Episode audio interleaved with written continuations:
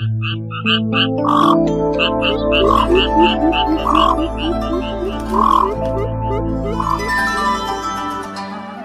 cũ cảnh xưa.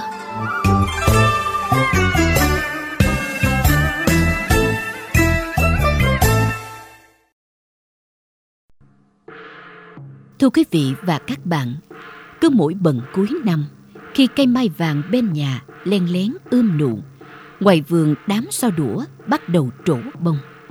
Cơn gió chướng bắt đầu xốc thổi luồn từ cửa trước ra cửa sau. Cũng là lúc nhà nhà làm trống tại làng trống truyền thống Bình An, xã Bình Lãng, huyện Tân Trụ, tỉnh Long An, tất bật hoàn thành các khâu cuối của công đoạn làm trống, kịp giao cho các đoàn lân sư rồng, chùa chiền phục vụ mùa Tết. Tiếng đục đẽo, tiếng bịch trống, tiếng thổi trống vang lên rộn ràng khắp một vùng quê. Đến làng trống Bình An, ấn tượng đầu tiên khiến người ta phải choáng ngợp là những mảnh sân phơi đầy gỗ sao, lồng mứt, những tấm da trâu được căng ra trên chiếc khung rộng. Các loại trống nhạc, trống chùa, trống lưng, đủ kích cỡ, chất đầy nhà. Dân làng nghề tự hào kể, những năm 1950 của thế kỷ trước, trống bình an vang danh khắp miền Nam, miền Trung, vang tận các nước Đông Dương. Theo nhiều tài liệu còn ghi chép lại, nghề làm trống ra đời cách đây hơn 170 năm. Người khai sinh ra những chiếc trống nổi tiếng khắp Nam Kỳ lục tỉnh này là ông Nguyễn Văn Ti. Thời đó, ông Ti có ghe chạy chuyên đi mua bán nước mắm từ Long An sang các tỉnh miền Tây. Trong quá trình đi buôn bán, ông Ti phát hiện dọc sông Vàm Cỏ nhiều người làm thịt trâu bỏ phần da. Thấy vậy, ông mang da trâu về phơi khô rồi mày mò làm trống. Do không kinh nghiệm nên trống ông làm ra tiếng kêu không hay. Vì quá đam mê, ông đến tận rạch gầm xoài mút Tiền Giang để học cách làm trống và quay về quê hương truyền nghề cho con cháu. Đối gót cụ ti, những thế hệ tiếp theo như ông Tịnh, ông Phùng, ông Dương cũng được nhiều người biết đến. Trải qua năm thế hệ nối nghiệp tổ, đến nay những nghệ nhân như Năm Bến, Út Lương, Hai Phú cũng đã dành cả cuộc đời để giữ lại gia sản quý báu này.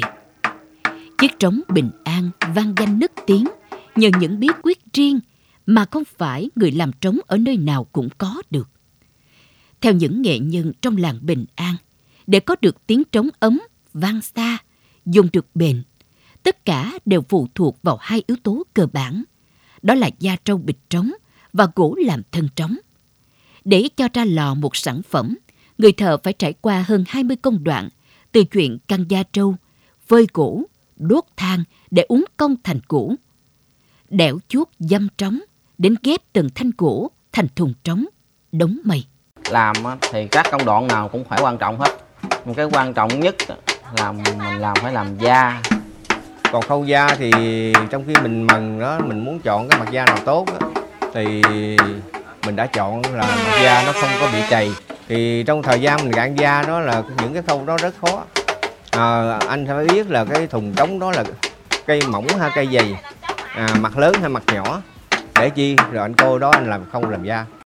Theo nhiều chủ lò trống, trước ngày đi mua da, những người thợ kỳ cựu phải trông trời, trông đất, trông mây. Tức là người dân phải xem dự báo thời tiết. Chỉ ngày nắng tốt mới đi mua, bởi khi đem về là phải phơi ngay. Nếu trời đổ mưa, và không được nắng, chủ cơ sở sẽ mất đi tiền triệu. Trong hai tuần, dưới cái nắng gay gắt của mặt trời, da trâu sẽ được không khô, lấy cỡ mặt trống, cắt da tròn rồi mới bịt. Để có tấm da trống tốt, nhất định phải dùng da nguyên tấm của con trâu già và tươi. Vùng da bụng, da cổ và da đùi đều không dùng vì khi đánh sẽ làm rách mặt trống.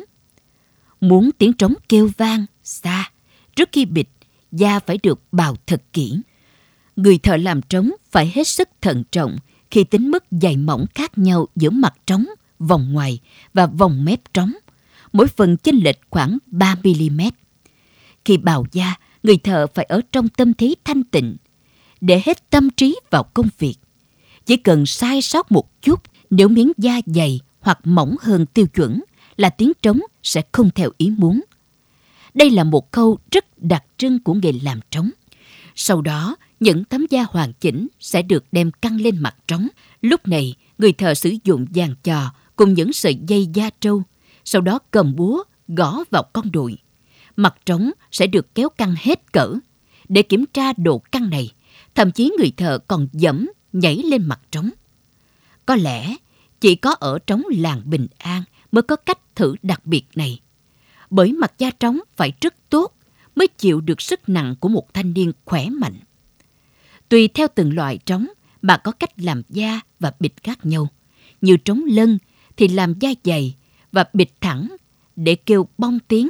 Trống nhạc lễ thiết kế khi đánh lên nghe tiếng âm dương, cao thấp. Nghệ nhân dân gian Nguyễn Khắc Bến chia sẻ thêm. Cái khâu kỹ thuật thì nó rất nhiều công đoạn. Thì mỗi công đoạn mình cũng phải làm cho chính, cho kỹ. Thành thử rồi kết hợp lại cái trống nó mới tốt.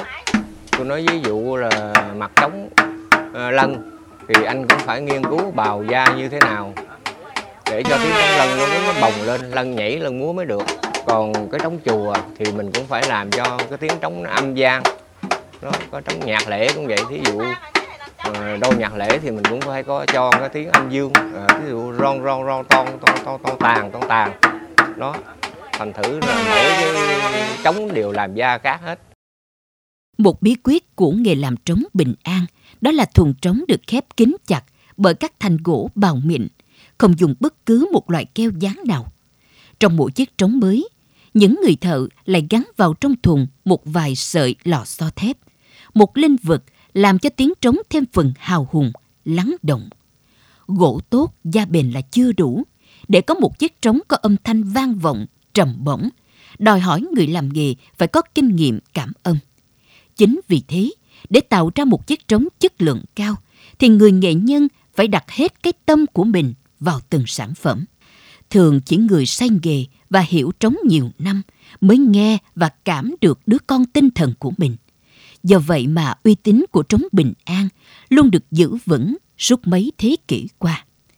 Làng trống Bình An hiện đã làm đủ các loại trống, trống sấm, trống trầu, trống đình, trống trường học, trống lân, trống chiến, trống lệnh, trống cơm, trống cái, trống bát, trống bồng.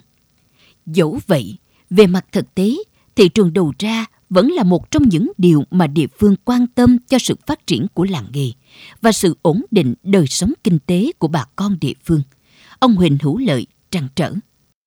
Cái làng nghề này là làm toàn chống đặt không à, với chống chợ không à. Do giờ đầu ra khó khăn, tại do bị cái đụng cái chống của Trung Quốc này bắt bên khóa nên cũng chưa có thành hợp được hơn 170 năm mặc cho thế cuộc đổi dời. Những tiếng cắt cắt, tùng tùng từ làng trống bình an vẫn đều đặn vang lên bên dòng sông Vàm Cỏ Tây. Tuy có lúc thăng, lúc trầm, nhưng chính nhờ lòng nhiệt thành và tình yêu nghề mà suốt năm thế hệ qua, những người con bình an đã phát triển và làm rạng danh quê hương mình. Cùng với tình yêu nghề và quyết sống chết với nghề, thế hệ này đối tiếp thế hệ khác những nông dân chân chất ở bình an luôn giữ gìn để truyền lửa cho các thế hệ mai sau và để tiếng trống bình an mãi vang vọng theo năm tháng.